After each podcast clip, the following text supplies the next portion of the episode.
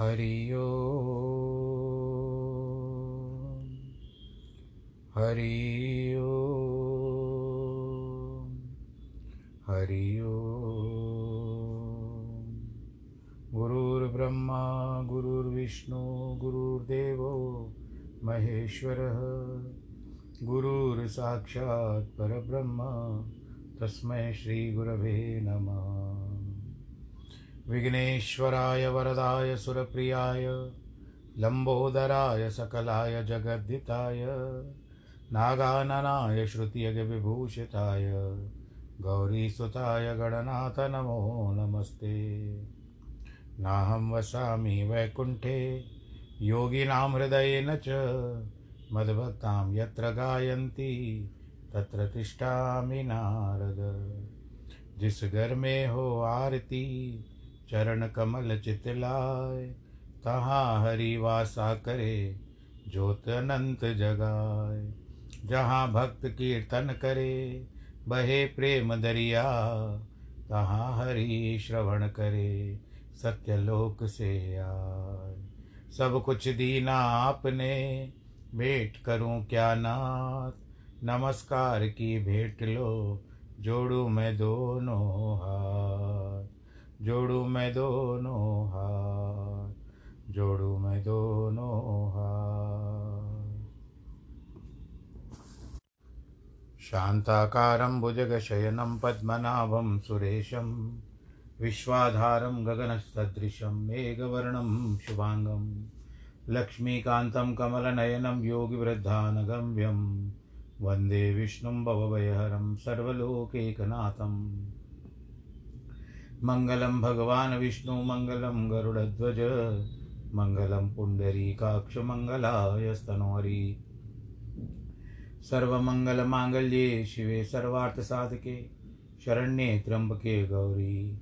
नारायणी नमोऽस्तु ते, नारायणी नमोऽस्तु ते, नारायणी नमोऽस्तु ते।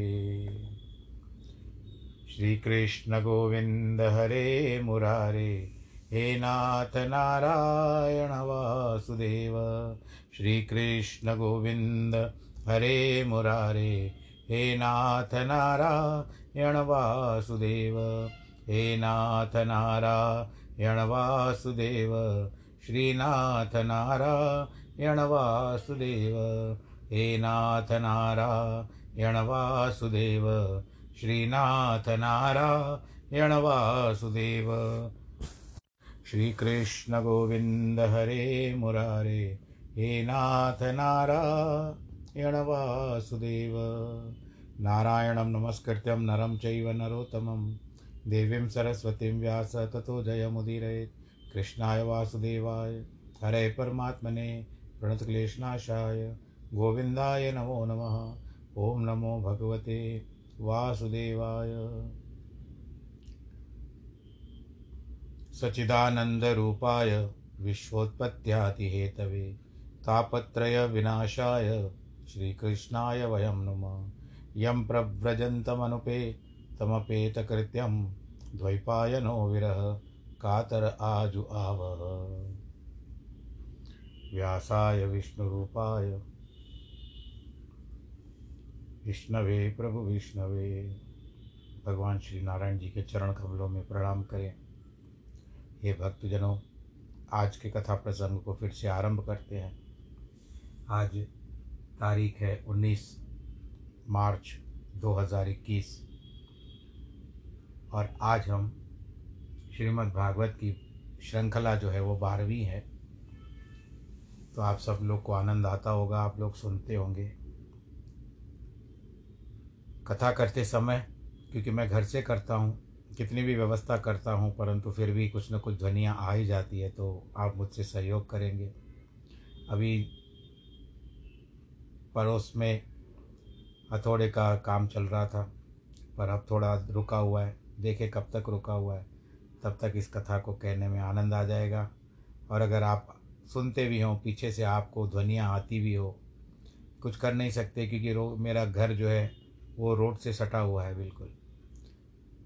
थोड़ा ही पीछे होगा, पूरा तो सटा हुआ नहीं है, थोड़ा ही पीछे होगा, जिसके कारण यहाँ से यातायात, जिसको आप लोग ट्रैफ़िक कहते हो, उसका आवागमन होता रहता है और बीच बीच में पुलिस की गाड़ियाँ जाती है और अस्पताल की एंबुलेंस जाती है। तो इसके लिए हम किन को किन को रोकें? इसके लिए सब और ध्यान न दे करके। प्रभु प्रभु को भी कहते हैं, प्रभु, मेरे अवगुण न विचारो। अवगुण तो हमारे नहीं हैं, परंतु फिर भी प्रभु को यही कहते हैं कि ऐसी कोई बात हो भी जाए तो आप उन ध्वनियों पर ध्यान न दे होते हुए कथा पर आप मूलतः ध्यान दीजिए, जिसको इंग्लिश में आप कहते हैं फोकस करें। मैं भी करने की चेष्टा करता हूँ, पर कहीं ना कहीं तो कुछ हो ही जाता है।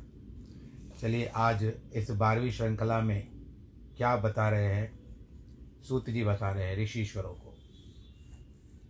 ऋषिश्वर की संख्या तो आपको पता ही होगी, अट्ठासी हज़ार जिनमें प्रधान थे शौनक।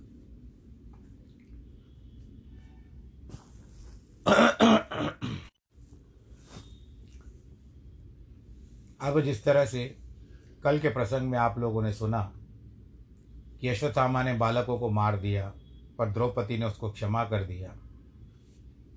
उसके सर की मणि छीन ली गई, जिसके कारण वो तेजहीन हो गया। आपको ये प्रसंग मैं बताना चाहता हूँ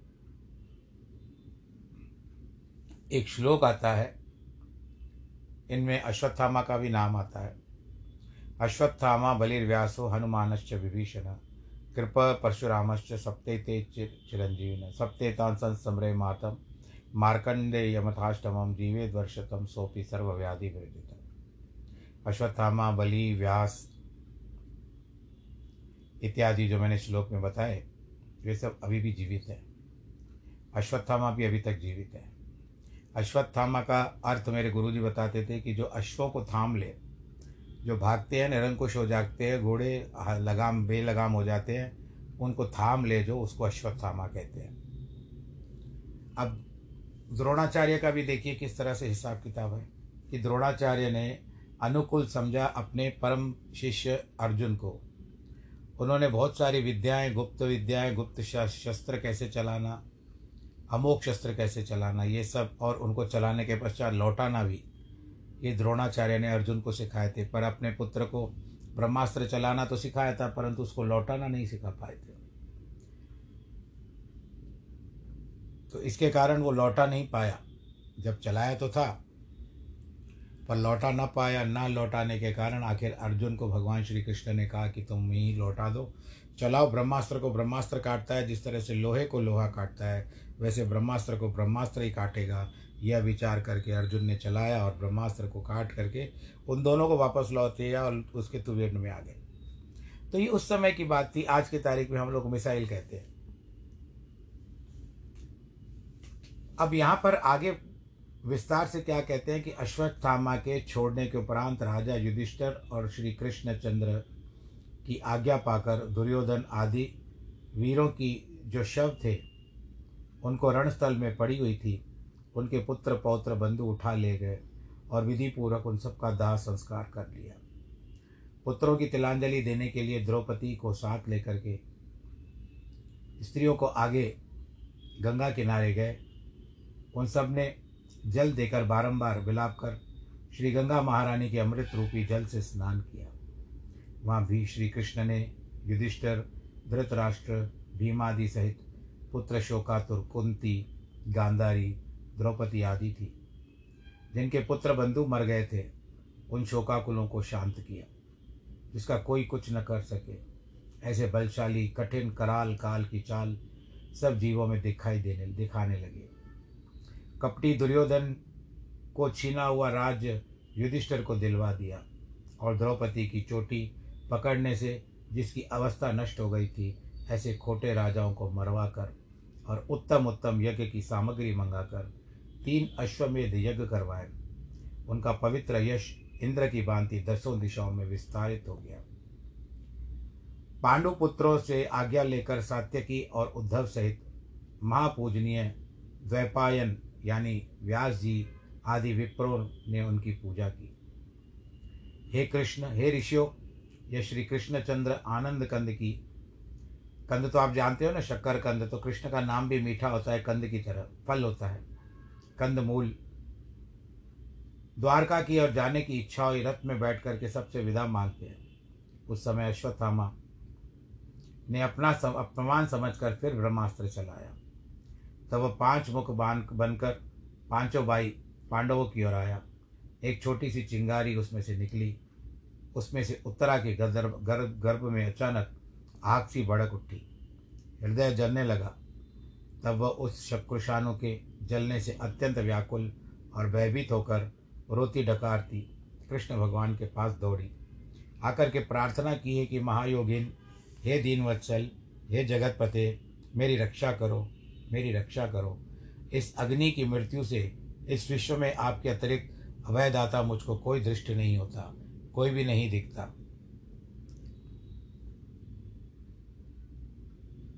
हे ईश, हे दीनदयालु, हे समर्थ, चाहे मेरा दाह हो जाए, किंतु मेरा गर्भ बच जाए, मैं मर जाऊँ कुछ बात नहीं। परंतु एक ही निशानी है मेरे पति अभिमन्यु की, मैं उसको जीवित रखूँ। इसकी कुछ हानि न हो जाए गर्भ में। सूत जी कहते हैं, भक्त वत्सल भगवान, उत्तरा के दीन वचन सुनकर कहने लगे उत्तरे, अश्वत्थामा ने यह समझकर ब्रह्मास्त्र चलाया है कि पांडवों के वंश में कोई भी न बचे। देखा तो पाँच, बाण पाँच पांडवों को भस्म करने के लिए सामने से अग्नि सम प्रकाश करते चले आ रहे हैं। यह देखकर पांडव अपने अस्त्र ग्रहण करने लगे। पांडवों को अपना हितकारी जानकर श्री बांके बिहारी, भक्त बिहारी, मणि मनोरंजन, कोटि कष्ट भंजन देव की नंदन ने पांडवों की रक्षा के लिए चक्र सुदर्शन संभाला। सब जीव मात्र के अंतर्यामी व्यापक सकल दुख हरता श्री कृष्णचंद्र भगवान अपनी माया से कौरवों की संतान की वृद्धि के लिए विराट की बेटी उत्तरा का दुख देखकर, चक्र सुदर्शन को आज्ञा दी कि तुम उत्तरा के उद्धर में जाकर ब्रह्मास्त्र की गर्मी को शांत करो।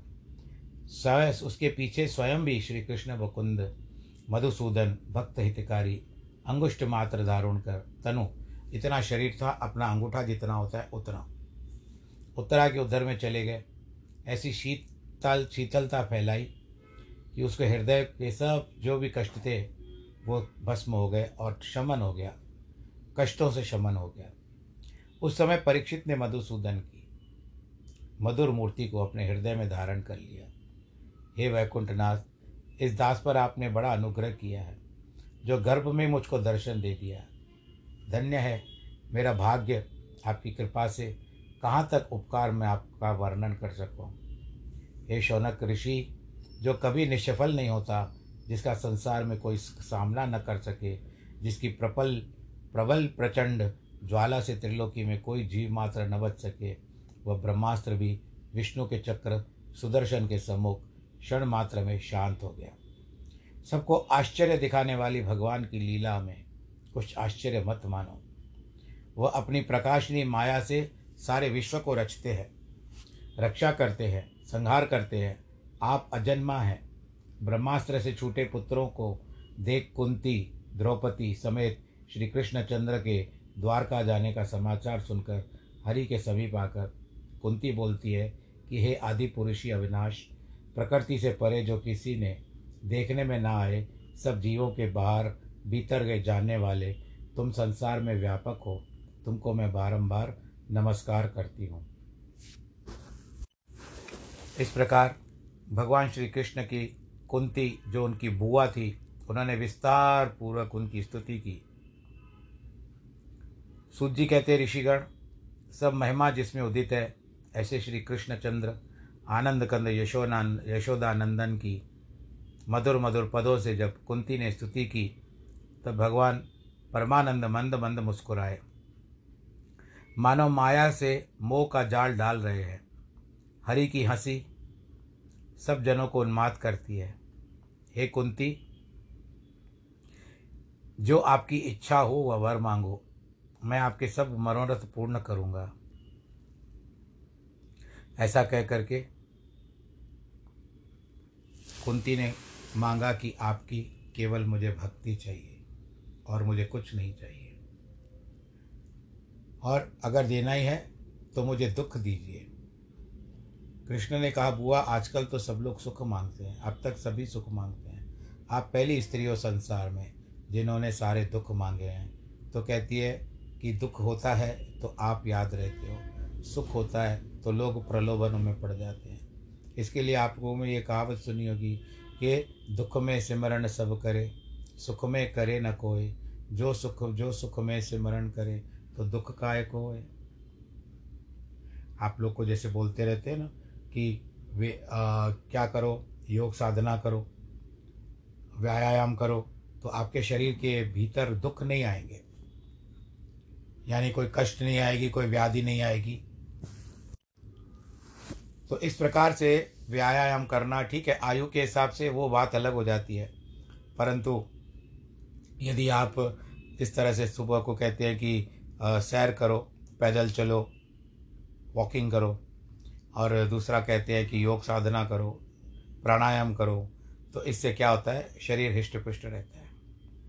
तो अगर करते रहोगे, इसका अभ्यास करते रहोगे, व्यायाम करोगे या सैर करते हो, प्रातःकाल की सैर करते हो, व्यायाम करते हो, प्राणायाम करते हो, योग साधना करते हो तो उस समय में क्या होता है कि आपकी जो व्याधियाँ हैं, बीमारियाँ हैं, वो आपके शरीर को नहीं लगती।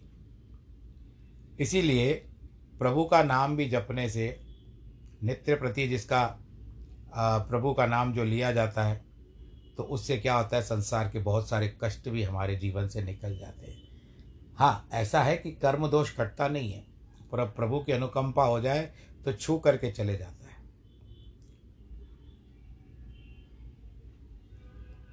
और न जाने कहाँ चलाता है वो हमको भी पता नहीं, आता कैसे, जाता कैसे परंतु है कर्म का भुगतान, क्योंकि ऐसा भी कहा जाता है कि यदि आपके भाग्य में आज आपको तलवार लिखी हुई है, आपको तलवार की चोट लगने वाली है, परंतु उस दिन आपको तलवार की चोट की जगह, यदि आपने ऐसे नहीं कि आप प्रभु से मांगते हो कि मेरे सारे दुखों को हर लो, सारे दुख तो प्रभु हरते हैं, परंतु उनको छोटा कर देते हैं। प्रभु कर्म को काट घटाते हैं, परंतु कर्मों को काट नहीं सकते। क्योंकि मनुष्य ने कर्म किए हैं, उस कर्म के अनुसार भगवत गीता में भी आप लोगों ने सुना। कर्मण्य वाधिकारस्ते वहाँ फलेशु कदाचन। तो इस तरह से भगवान जी कर्म का फल देते हैं, परंतु आपने बहुत प्रसन्न कर लिया भगवान जी को, उनकी दृष्टि में आ गए आशीर्वाद के रूप में आपका कर्म कट जाता है। तो कहने का तात्पर्य है कि जहाँ पर आपको तलवार की चोट लगने वाली होगी वहाँ पर आपको एक एक छोटी सी सुई लग जाएगी। अब इसको वैक्सीन पर नहीं ले नहीं ले जाइएगा, क्योंकि अभी सबको तो ऐसा थोड़ी होगा कि सबको तलवार की चोट है। वैक्सीन तो आपके हितकारी है, आपको अच्छा फ़ायदा करेगी। जिन लोगों ने लगवाई है तो अच्छा है। एक और डोज है, जिनके दोनों डोज पूरे हो चुके हैं, दोनों खुराकें पूरी हो चुकी है तो वो ठीक है। परंतु जिन्होंने एक लिया है, जिस तरह से मैंने भी एक लिया है, वैसे आप लोग भी एक एक ले सकते होंगे, एक और होगी। उसके बाद प्रभु की इच्छा से आप अपने आप को फिर भी ऐसे सरकार का कहना है कि आप मास्क ज़रूर धारण करें। कथा के बीच में मैं थोड़ा सा सांसारिक बातों में आ गया, परंतु आपके साथ ऐसे कुछ बातें साझा करने की इच्छा हो रही थी। देखिए, पीछे से फिर से सायरन बज रही है। तो इस प्रकार कुंती ने दुख मांगे, और ऐसा भी होता है कि कहीं पर आपके ऊपर चट्टान गिरने वाली होती है। वहाँ पर एक छोटा सा पत्थर लग जाता है। तो भगवान जी कर्म को काट देते हैं, लेकिन हमारा भी विश्वास उसको अपने प्रति होना चाहिए। और कई प्रकार से हमने देखा था कि कुछ ऐसे चित्र आते थे फेसबुक पर व्हाट्सएप पर, जिसमें एक बच्चे को उछाला जाता था और वो बालक हंसता था। चित्र में देखते थे, क्योंकि ऐसा लिखा जाता था कि इसको विश्वास है कि मुझे कोई संभालने वाला है। इसी तरह हम भी संसार में यदि उछले तो ऐसे हो कुछ बातें हैं, क्योंकि तो हवा में तैरता था बालक जब तक वापस आए। कई करते हैं, बच्चों को ऐसे उछालते हैं दोनों हाथों से। फिर बच्चा जब तक उनकी गोद में आता है, तब तक वो बच्चा बहुत खुश होता है, प्रसन्न होता है। उसको इस बात का ज्ञान नहीं है कि वो गिर भी सकता है, क्योंकि उसको इस बात का ज्ञान है कि मुझे संभालने वाला कोई है। और दूसरी बात क्या आती है कि पक्षी भी कहीं ना कहीं पर बैठा हुआ रहता है। उसको झपकी भी आती है। अब हमको कभी कभी देखो सभी को ये झपकी आ जाती है, विशेषकर भोजन के बाद। झपकी आ जाती है तो उस समय क्या होता है कि हम लोग थोड़े से लुढ़क जाते हैं। बाप पास अगर रेल में भी बैठे होते हैं, किसी के कंधे पर जो कोई अजनबी होता है, अनजान व्यक्ति होता है, उसके कंधे पर भी अपना सर रख देते हैं। तो उसको पता नहीं होता है कि हम लोग कहाँ पर हैं। पर पक्षी भी कभी गिरना चाहता है, पर उसको इस बात का विश्वास है कि मेरी जो पकड़ है, इस तार के ऊपर बहुत मज़बूत है मज़बूत है कृपा की ईश्वर की। तो हम आपकी संसार में जो मज़बूत है, पकड़ है, उसको संभाल करके चलो। ईश्वर का सहारा लेकर के चलो और बस भगवान जी एक एक बार प्रभु के हो गए तो प्रभु जी आपसे तो दूर है नहीं, वैसे भी किसी से भी दूर नहीं है। हम ही उनको दूर समझते हैं। इसमें एक कथा आएगी आगे चल करके श्रीमद् भागवत में। उसमें पुरंजन राजा की कथा आएगी। अब वो पाँचवें स्कंद में अभी तो पहला चल रहा है। पाँचवें स्कंद में पुरंजन राजा की कथा आएगी और अभिज्ञात नामक उसका मित्र था।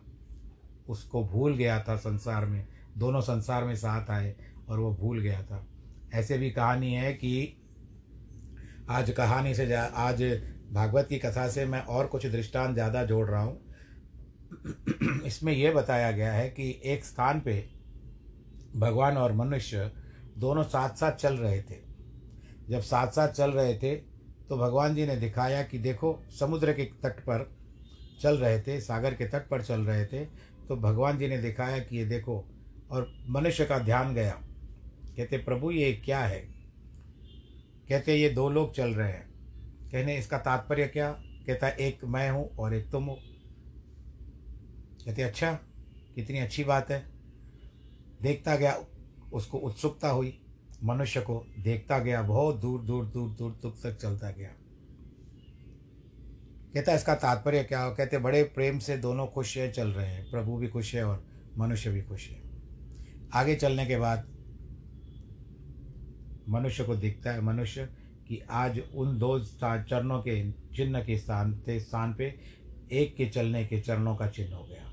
यानी एक का हो गया। यानी दो कदम हो गए। चार से। कहते, प्रभु, इसका क्या तात्पर्य हुआ? कहते, इस समय में उस मनुष्य के ऊपर दुख आ गए हैं। आप जान सकते हो क्या? मनुष्य के ऊपर दुख आ गए तो कहते, बस यहीं पर तो बात आती है, प्रभु। मनुष्य ने उलाना दिया, टोका भगवान जी इसका तात्पर्य तो यह हुआ कि मनुष्य को दुख अकेले ही सहन करना पड़ता है। आप भी साथ छोड़ देते हो। जिस तरह से परछाई साथ छोड़ देती है। अंधेरे में परछाई साथ छोड़ती है। जब मनुष्य के ऊपर दुख आता है तो उस समय आप भी साथ छोड़ देते हो। तो भगवान जी को तो क्रोध आता नहीं है। वो अपने भक्त के भोलेपन पर बहुत प्रसन्न हुए। अब उनको उलाहना दे रहे थे, टोक रहा था। कहते, तुम ये तो समझो कि तुमने तो निर्णय ले लिया कि ये चलने का जो हिसाब किताब है, ये तुम्हारा है। परंतु हे मेरे भक्त वत्सल, हे मेरे भक्त भक्त वत्सल, मैं हूँ। तू मेरा भक्त है, तू बड़ा भोला है, संसारिक बातों को नियम न्याय को नहीं जानता।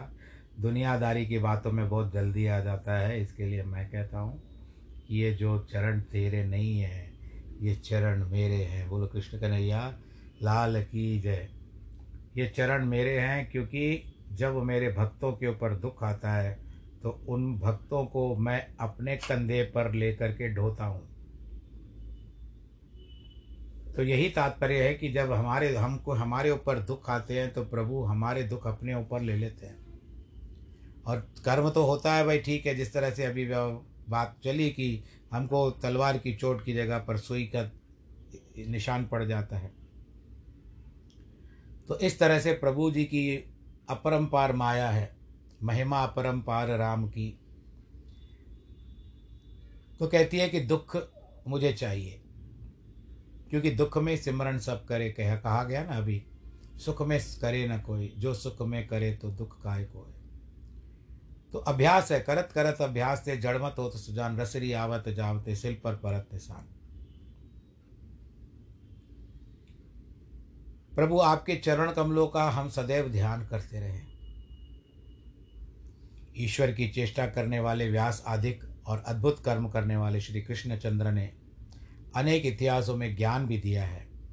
तो भी शोक के कारण युधिष्ठर का मन शांत न हुआ।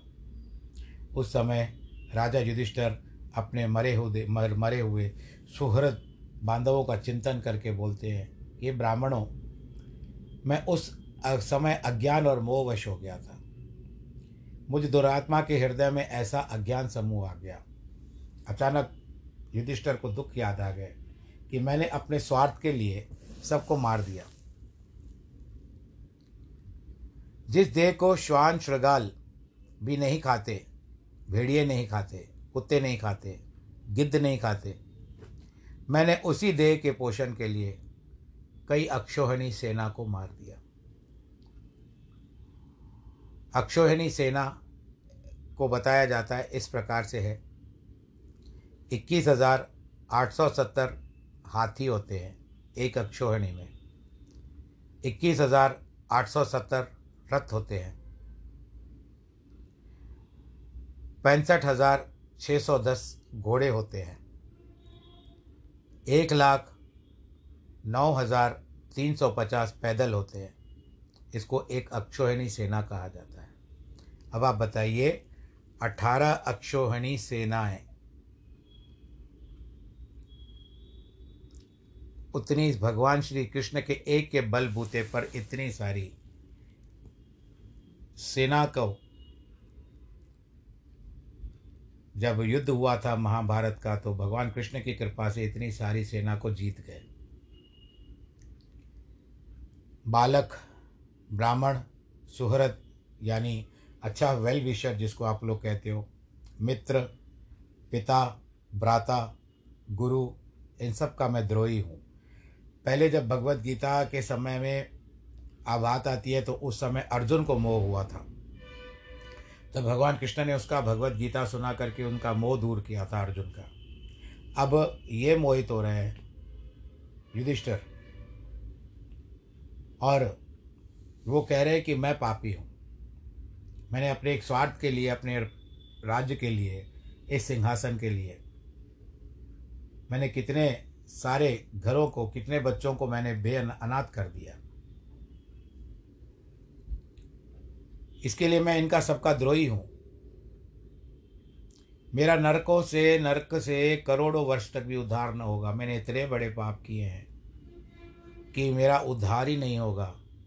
आप जो कहते हो कि धर्म युद्ध में द्वेषियों के, द्वेष के वध, द्वेषियों के वध करने से प्रजापालक राजाओं को पाप नहीं होता।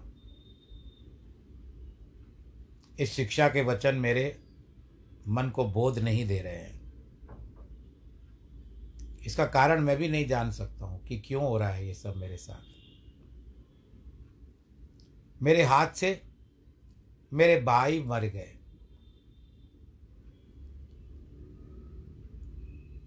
और उनकी स्त्रियों को मैंने विधवा कर दिया।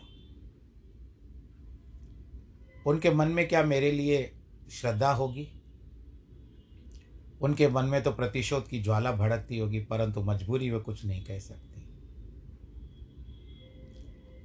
अब ये जो तीव्र द्रोह मुझसे हुआ है, ये महापाप जो मुझसे हुआ है, उसको दूर करने से मैं कितने ही गृहस्थ आश्रम में के कर्म करूँ तो भी इन पापों से मेरा उद्धार नहीं होगा।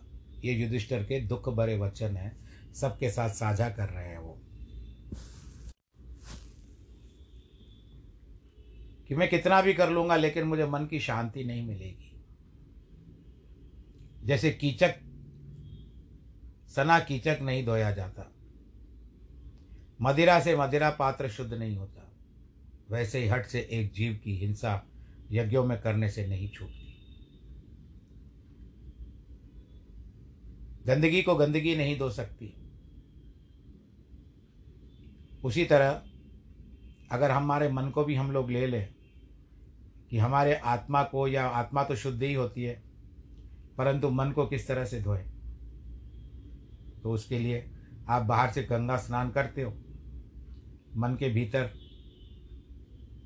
स्नान कर लिया, शरीर तो शुद्ध हुआ, मन तो मन धुलता है सत्संग रूपी गंगा से। बोलो, गंगा मैया की जय। तो इसके लिए आज के प्रसंग को मैं आज किसी कारणवश यहीं पर पूरा कर रहा हूँ। बाकी जो प्रभु की इच्छा होगी, कल के प्रसंग में बाकी का जो वर्णन है वो हो जाएगा। इसी बीच आप सब लोग अपना ध्यान रखिएगा। ईश्वर आपको सो, सबको सुरक्षित रखे, आनंददायक रखे। कोरोना का काल है, अपना ध्यान रखिएगा। जिनके वैवाहिक वर्षगांठ है और जन्मदिन है, उनको बहुत बहुत बधाई। सर्वे भवंतु सुखिना सर्वे सन्तु निरामया सर्वे भद्राणि पश्यन्तु माँ कश्चित् दुःखभाग् भवेत्। नमो नारायण।